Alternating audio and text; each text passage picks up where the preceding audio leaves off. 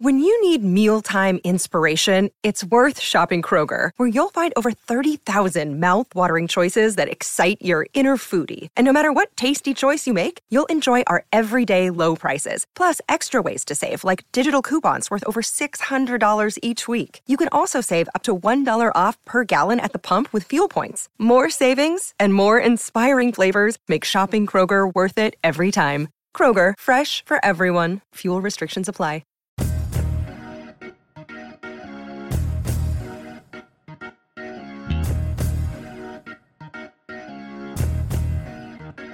Hey everybody, it's Dan, and this is our Friday edition of the Orange and Brown Talk podcast. Mary Kay Cabot, Scott Patsko, and I go back through some 21 questions posts that we've put up in recent days. If you're not following along, we're doing a 21 questions series throughout the month of June, asking what else? Questions about the Browns as they head into the 2021 season. So check those out at cleveland.com slash Browns. You might need to be a Football Insider subscriber to read some of those stories. So if you want to sign up, go to cleveland.com slash Browns, the blue banner at the top of the page. You get a daily newsletter delivered to your inbox every single day.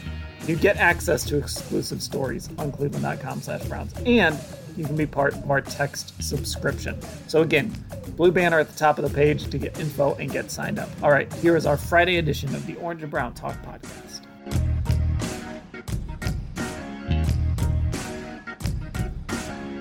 Here we go on our Friday edition of the Orange and Brown Talk podcast. We're getting caught up on our 21 question series that you've been seeing on cleveland.com slash Brown. So let's get right to it. Mary Kay, what is your latest question?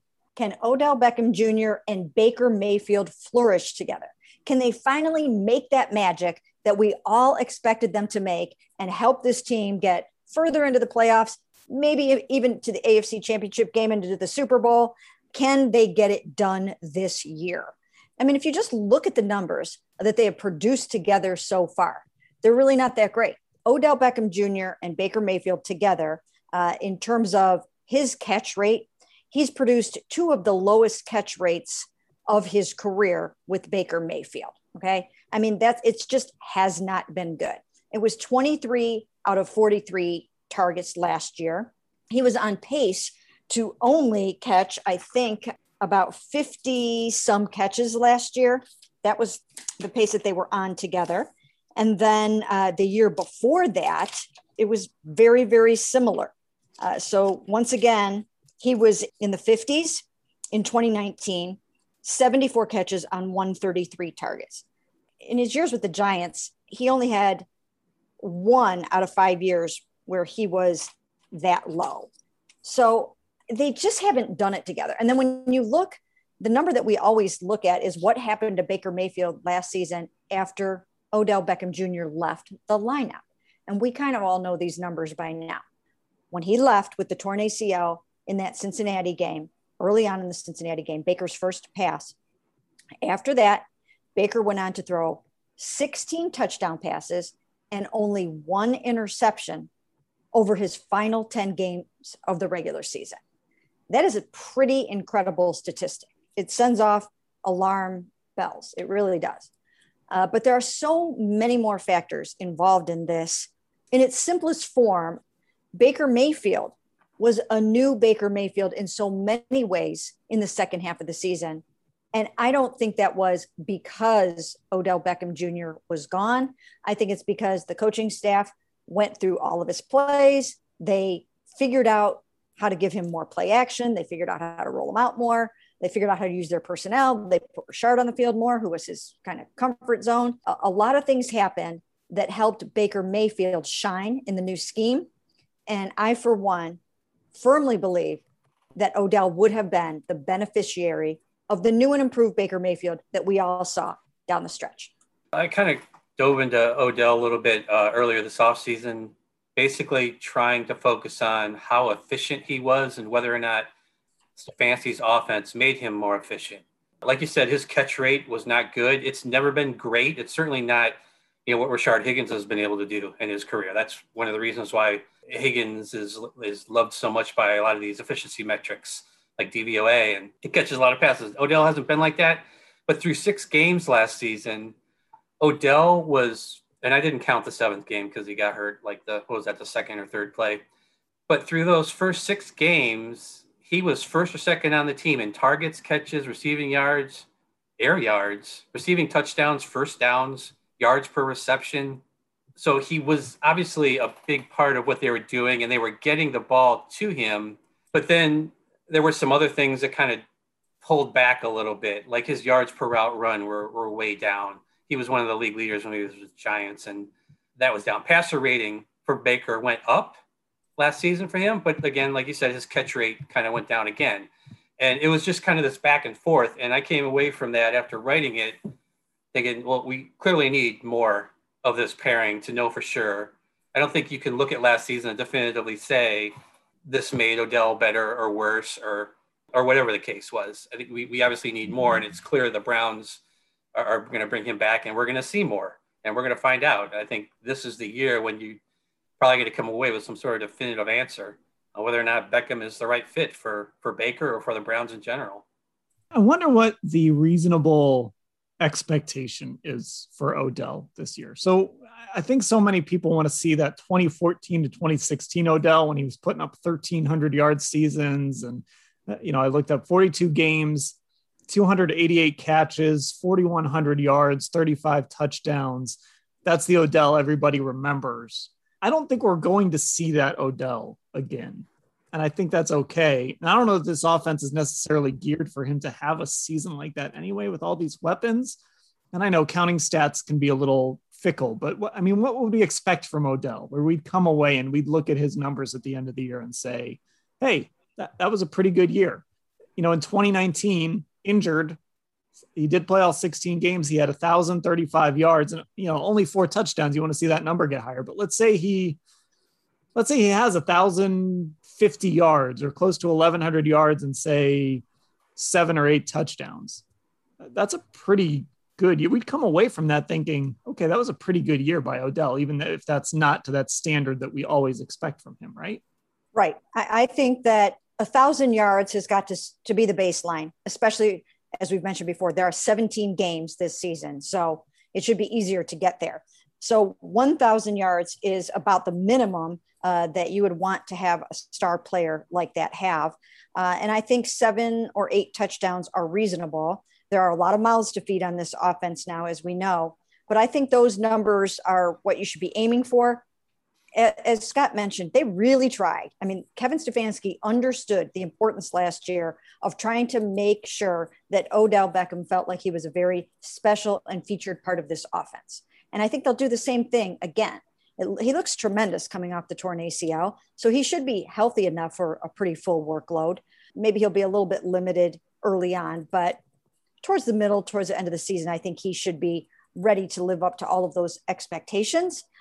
I think they'll be better together. I really do think that they will be better together. And one key thing that I have been saying is I think that Baker Mayfield now has such a handle on this offense that I don't think he's going to feel that external or internal pressure to have to force the ball to Odell. I think he in the past has forced the ball to Odell. There have been times where uh, you could just tell that he had it in the back of his mind that I've got to keep this guy happy. There might be a, a little bit of that next season, but probably not as much as, as there was before because he now knows that he can own this offense. He knows that, that he can succeed without Odell in this offense. And he learned how to spread the ball around to to different players. And he kind of got his sea legs in terms of the keepers and in terms of play action. And i'm sure there will be new wrinkles this year. But i just don't think he's he's going to let those guys be larger than life and wig him out. I think he now knows that that this is his offense and he can run it the way that he wants to yeah i think some of it too is getting used to the kind of routes that they want him to run. Like they took basically took the slant away from him. They he built his career on slant routes, and Kevin Stefanski's offense doesn't highlight that. You know, the wide receiver screen, which we saw a ton of uh, the first year in 2019, um, that was pretty much dropped in Stefanski's offense. Not that it was, not that it was very successful for the Browns in 2019 when they kept throwing all those to, to Landry and Beckham, but so that's I think something he kind of has to get used to going forward. But uh, Dan, the you know the yardage and the the touchdowns you mentioned, that's basically what Stefon Diggs did with the Vikings in 2019. With Stefanski calling the plays, he had He was targeted 94 times, 63 catches, 1,100 yards, six touchdowns receiving. Now, they obviously did not have the number of top line offensive talent that we, we think the Browns have. And they had some injuries to their receiving corps that year. Diggs was able to do that in 2019. And I think that is something that Beckham could shoot for. I think beyond that, though, the, beyond the actual number of catches or touchdowns, it's you want to see Beckham making those impact plays, you know, like against Dallas. That really hadn't happened. That Dallas game was pretty much the best game he'd played as a Brown. And so you want to see more of that. And whether or not he has, you know, six, seven catches in a game, you just want to see the, the catch that is that impact game that you remember. And then that's, I think that has a lot to do with how we think of Beckham and, and how he's contributing to the team. Yeah, it was that Dallas game, that catch against Cincinnati at home, uh, that, that long mm-hmm. touchdown catch. You like to see stuff like that. And then, you know, you mentioned the slants. I think probably his, his best play as a Brown prior to the Dallas game last year came on that Monday night game in New York against the Jets when he took a, a slant from Baker to the house. I can't remember the yardage on that, but it was an absolutely huge play. Uh, so, so those are the things that Odell Beckham can do. But you know, without those slants and, and things like that, which is, like you said, Scott, what he made his career on, it does change maybe the type of receiver he is and, and how often he gets targeted. All right, our next question, Scott. This one was yours. Yeah, I kind of took a look at Myles Garrett and Jadeveon Clowney, and because when we think of that pairing, we think of all right, how are teams going to deal with this? Is Clowney going to make Myles Garrett better? Is Myles Garrett more specifically going to make Clowney better? Can pairing a a good pass rusher with Garrett make them a great pass rusher? So obviously that's a question we're not really going to know the answer to until until the season, but we do have some history to look at in terms of Clowney because he spent first five years of his career with J.J. Watt. So you had a, a prolific pass rusher in you know, on the line with him, a guy who won multiple defensive players of the year, was a you know, multiple all pro during those years. Problem is that they very rarely played full seasons together because of injuries to both guys. They basically had two full seasons, 2015 and 2018. Clowney's best season was actually one of the seasons where Watt only played five games. I think it was actually his first Pro Bowl season came that year. His Pro Bowl seasons were 2016 and 2017. 2016, between those two years, Watt played a total of eight games. So basically, you come away from from looking at some of these numbers, not really having a definitive answer on who made who better because Watt was great before Clowney ever showed up. He continued being great, and Clowney did not see that huge jump pairing with Watt, but he did have some of his best, most productive seasons when Watt was sidelined. So now you bring Clowney in here with Myles Garrett, who has been paired with guys like Emmanuel Ogbah, Olivier Vernon, who have either had their most productive years before or after pairing with Myles Garrett. That isn't to say that this isn't going to work, that Clowney isn't going to play better because of Myles Garrett or vice versa. It's just that's what we've got so far. And I think a lot of people look at the Browns making these moves on the defensive line or thinking that they had to go out and get some other top flight pass rusher that it would be some sort of a stop unstoppable force, and that's not necessarily the case. It doesn't always work out that way. But if both Myles Garrett and Jadeveon Clowney have huge seasons, it'll kind of be the first time for both of them in terms of playing with somebody else who who's also having a great season. So I started out with a question. I didn't really get to the answer, but I did uh, find out that it hasn't really happened yet for either guy. Yeah, I mean, it seems to me that their skill sets will complement each other very, very well. I mean, Jadeveon Clowney is at that point now, I think, in his career where people just don't expect him to be getting double digit sacks. He's never had double digit sacks in the NFL. And I think now that the expectations for him are different, the the grading and the evaluation of Jadeveon Clowney has also shifted and changed. And what you expect from him, you know, it, it isn't 11, 12 sacks necessarily. So I think what they hope that that he'll do is get really good pressure and that he will set the edge and really complement Myles very well. The, the other reason why I think those two guys will work well together is because they can both switch sides. Each of them can play on either side. Uh, so they can move around and do some cool and creative things that way. And they can also both play inside And so I, I think that'll help. I think it'll be interesting to see how how it works out when, you know, like on third down when Myles gets to choose where he wants to be. He he sort of, you know, has jurisdiction over that a little bit. I, I think it'll be kind of cool to to see the the moving parts on the defensive line. I think they're going to complement each other very very well, and I think they will make each other better if we don't have the bar set at 12 sacks for Jadeveon Clowney. Do we spend too much time talking about how the edge rushers will complement each other and not enough time with how the interior guys might complement the edge rushers? You know, I look at a guy like Malik Jackson back in 2018 before he got hurt. He missed tw- most of 2019. He had 51 pressures, which was ninth among interior defenders, qualifying interior defenders in 2018. And then last year, coming back off that Lisfranc injury, he was 22nd with 33 pressures in 15 games. So there was a drop off there. That's among interior defenders, but that's still 22nd among interior defenders isn't terrible. That's a guy that can still make an impact. Is the interior rush as important for Jadeveon and Miles as their ability to complement each other as well? Because now you're looking at, you know, if that quarterback has to move off his spot because there's pressure coming up the middle, he might end up moving right into Jadeveon or right into Myles. And that, that might mitigate some of those double teams and, and some of those chips coming their way and things like that. I mean, yeah, I would say definitely because that's that's what the Steelers do, right? I mean, they're some of their best pass rushers are in the middle of that defensive line, and they they feed off what's going on on the outside. So yeah, and I think when you look at Clowney, his versatility, whether it's him moving in or, or someone like Malik Jackson moving out, that that's a huge part of it.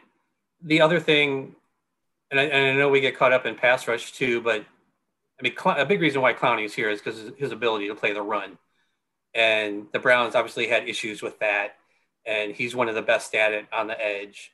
That's a huge thing. That's where I think you're getting the biggest upgrade over someone like Olivier Vernon is, is Clowney's ability to play the run. Because other than that, they're not too dissimilar. I mean, you remember Olivier Vernon had those 80, 80 plus pressure seasons early in his career, but he's never been, I think he has one season of double digit sacks. He had 11 uh, one year without looking it up. I think that's that's right. And and Clowney is very similar. So I think expecting the big boost, like you said, Mary Kay, up to like 12 or 13 sacks that's probably not going to happen, but that's okay because Clowney is going to also be uh, a guy that you can count on in the run game and, and have have production there as well. And, and I, I do think you guys uh, make great points about uh, the interior defenders, the push that they will get up uh, through the middle, which is so vitally important. More important against some other quarterbacks than others. I mean, if you've got a real mobile quarterback, you know, that necessarily you know the guy that's not just going to be standing there in the pocket waiting for for somebody to to come at him it might be a little less important against some guys some of the running guys but it, it's vitally important to have that rush ability all across the board and they will have that now i do think that uh, the ability for a quarter to have a quarterback have to look across uh, that line and not know where any of these guys are going to be lined up i think that's just going to be tremendous you can create so many mismatches with a young offensive lineman or, or an offensive lineman that if, if he doesn't run block well, you know, you can put your Jadeveon there. If he doesn't pass block well, you know what I mean? There's just so many different mismatches that you can create. And then as the game goes along, you can make adjustments and you can throw Malik Jackson on the outside and pop Jadeveon on the inside. So I think once they get here and get this thing going. I think all the moving pieces and parts will be really hard to work against for, for offenses. And an offensive lineman, you know, who, who are you going to watch film on? You really have to be prepared for everyone because you don't know. I mean, some of the best plays that we saw Myles make last year uh, were when he moved inside and an unsuspecting guard had to try to deal with him. Uh, so I think we're going to see a whole lot more of that and I, I do think that those guys are, are going to really play well together. And as we have mentioned before, there still is that chance that Sheldon Richardson can end up here. And I think that would just be one heck of a defensive line. If you've got Myles, Sheldon, Malik Jackson, and Jadeveon Clowney, you know, sort of as, as your starting lineup, I just think that, that that would be a very formidable lineup. a, re- a potential return of Sheldon Richardson, that would you're right. That would be huge because I look at the interior of this line right now, and I'm not so sure it's better than what they had the last couple years, even with Ogunjobi not playing up to par, uh, or at least up to what he did as a rookie. They're going into the season. That's a huge question mark for sure. Sheldon Richardson last year was 14th amongst interior qualifying interior defenders on PFF in pressures with 43. So he's a guy that created a lot of pressure up there. Let's track like I don't know what to call it assists this year. Defensive lineman assists instead of mm-hmm. pressures. It's kind of a, a good you know everybody can sort of they know what an assist is. So like if Myles pressures the quarterback into Jadeveon, let's give Myles an assist on that. Mm-hmm. We're, we're tracking that this year. That sounds great. I know we'll definitely be tracking where everybody's lined up. I think we'll probably be looking at the defense more than ever before, trying to keep track of how often they do different things because versatility is the key word this offseason. Yeah, I've been saying it's uh, you know find me if you can defense, and that's not just on the defensive line. I mean, that's going to be at all levels of the defense. You're going to have uh, ways to confuse the quarterback trying to ID who the heck is where, and just other guys trying to figure out where they're supposed to be. Okay, so my question was about rookies and which rookie would have the biggest impact in 2021. And I went the old rankings route again, like I did with the second year players. So my one and two was Greg Newsome and then Jeremiah Owusu Koramoah. And I just to set the parameters here, I ranked all the draft picks and then I also included uh, Marvin Wilson in, in, this as well. So I ranked eight guys on this list. So I had Greg Newsome first and Jeremiah Owusu Koramoah second. I think that's pretty much that one, two, having those two guys. I think the order is maybe the only thing to debate there, and it might depend on who starts and who doesn't. But when Scott was laying out all of his info about zone and man to man and and all of that, it got me thinking that maybe that that favors Newsome to end up. Just dropped my phone. End up as the starter. So I went with Newsome number one do either of you want to make a case for Owusu Koramoah as, as, number one over Newsome? I think a case can be made. I, I, think it's almost these guys might almost finish in a tie. I mean, can we can we call it can we call it a push on this? Because I mean, if, if I think Greg Newsome is going to have a tremendous impact at cornerback, whether he starts or whether he rotates or whether he whatever happens back there, he's going to get a lot of playing time. At some point, he is going to start, I think. It's really kind of just a matter of when. So he's going to make a huge impact. And JOK, I think he'll probably start right off the bat. And I think he's going to make another big, big impact and be on the field a lot. They're so excited about him. And both of these guys, they were prepared to take either one of them at number 26 overall. So they view they view them both as first round picks. They they can't get enough of trying to figure out all the different creative ways they can use these guys, JOK, and what they can do with him. So I think they have the ability to make an equal impact. And I think I'm going to roll with that. I, I, think I would put Newsome first. I think I, I, agree with, with your thinking, Dan. I mean, if he's a starter, I don't think there's any, even if they're both starters, I think Greg Newsome is a guy who has a bigger impact on whatever you end up doing as a defense. For a linebacker in the middle of the field, it's going to be a tougher learning curve, I think, especially in coverage, which seems to be what they're going to use JOK a lot in. Even though he has all the ability they could want from a guy in that spot, it's still it takes time to figure things out. I think as a linebacker, especially with how much the Browns have played zone the last couple years. So I would still put Newsome up there. I, I I do think they're clearly the top two choices here, even if neither one of them is really a starter. I think they're two guys who are you're going to come away thinking they had the biggest impact, or at the very least, the most opportunity to make the biggest impact. So then I went Anthony Schwartz three, Tommy Togiai four. I kind of went shock here pretty early on, and Demetric Felton five. Togiai is an interesting guy. It kind of depends how that plays out. But I, I, the Schwartz discussion here, what is a reasonable expectation for Anthony Schwartz? Because I think so. He gets drafted. He's got all that speed and you know, look, obviously, folks on Twitter are gonna go crazy and make comparisons, and we we see Tyreek Hill's name thrown out there and and all of that. But I mean, look, we're we're talking about a guy who in rookie minicamp had some issues catching the football. When we've been out there at OTAs, he hasn't been practicing. He's dealing with an injury right now. He was a third round pick. I think there's some refining to do there, but I think he'll play and I think he'll have a role. I, I just, I'm sort of in pump the brakes mode with Anthony Schwartz a little bit. Like, let, us not make this guy something he's not right now. Let's give him some time and, and let him develop. And they'll use that speed a little, uh, kind of gimmicky this year. You know, two or three years down the road, we might see a different guy. But I mean, what do you guys expect out of Schwartz from this rookie year? I would have put Togiai ahead of Schwartz, and I probably would have had Schwartz and Felton kind of tied because I think they're very, they're going to have similar. They're going to be in similar situations they're guys who are going to get touches on offense because of their speed and maybe more so their ability to carry the ball.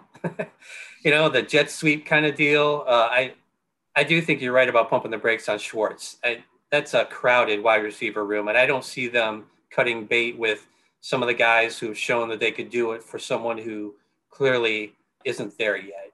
I, I just don't see Schwartz or Felton getting. They're going to get a handful of of snaps. I think in a perfect situation every game, and and maybe they touch the ball.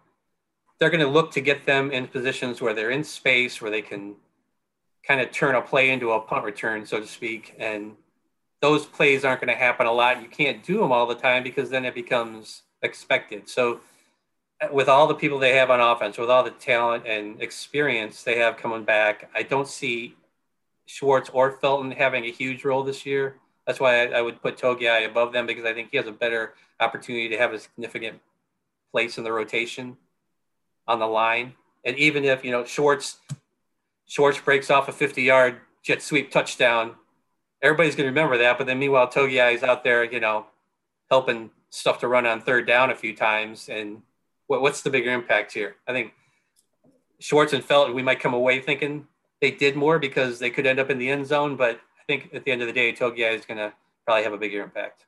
It doesn't help Anthony Schwartz's case right now that that he has this soft tissue injury. I think he's going to to uh, probably miss the mini camp. When you have so few practices in the offseason, that's really those are really the only practices where the Browns offense and defense are going to be together it does represent a minor setback that he won't be able to do that. He will have an opportunity, obviously, to catch up in training camp. And hopefully for him and for the Browns, this won't be a lingering thing. And he can get out there in training camp and he'll be fine. Right now, he's got a sleeve on the leg. Again, that doesn't help matters because when you are raw in some areas, you need all the help that you can get. You need all the reps that you can get. And right now, he's just kind of in a holding pattern. So that could set him back a little bit. Uh, if it were not for that, and all of a sudden he gets really super healthy and he is raring to go in training camp, and that soft tissue injury is not an issue, I do think that that they're going to try to find a way to get that speed on the field again, not just uh, for what it provides you on game day, but what it causes the, the defensive coordinator to think about during game planning and game week. You have to account for him and you have to figure that out. So I do think that in a perfect world, they're going to want to try to get him on the field. And I think when you pick a guy in the third round, once again, that's pretty high.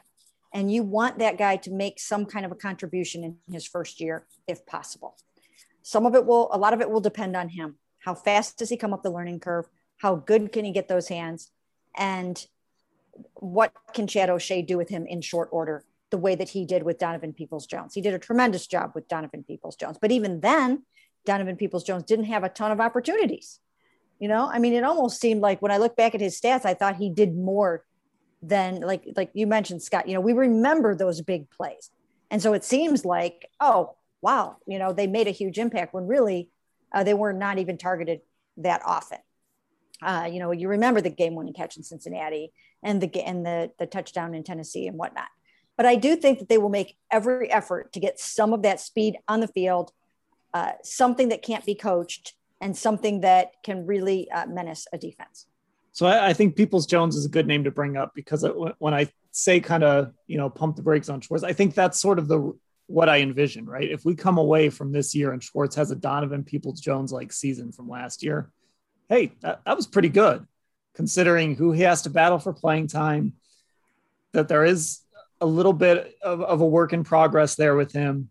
and, and he's a different receiver. He'll get used differently than Peoples Jones. But, you know, if there's three or four plays where, man, he just left that cornerback in the dust and he caught a 50 yard touchdown, I think that's the sort of season that Anthony Schwartz is going to have. And then two or three years down the road, we might see him develop into that, you know, speedster Tyreek Hill mold. But I, I'm not expecting that in his rookie year. And I don't think that's why the Browns picked him to necessarily be that this year. I think they understand who he is and, and what he can bring. I don't think we need to go through the rest of these rookie rankings that I had, but I did have Marvin Wilson sixth, Tony Fields seventh, and Richard LeCounte eighth. Oh, I had James Hudson ninth. So mm-hmm. if anyone thinks that James Hudson is going to be starting a tackle, you can speak now or forever, uh, forever hold your peace there on that one. Okay, our 21 questions series, it is up at cleveland.com slash Browns. We're going through with a new question most days.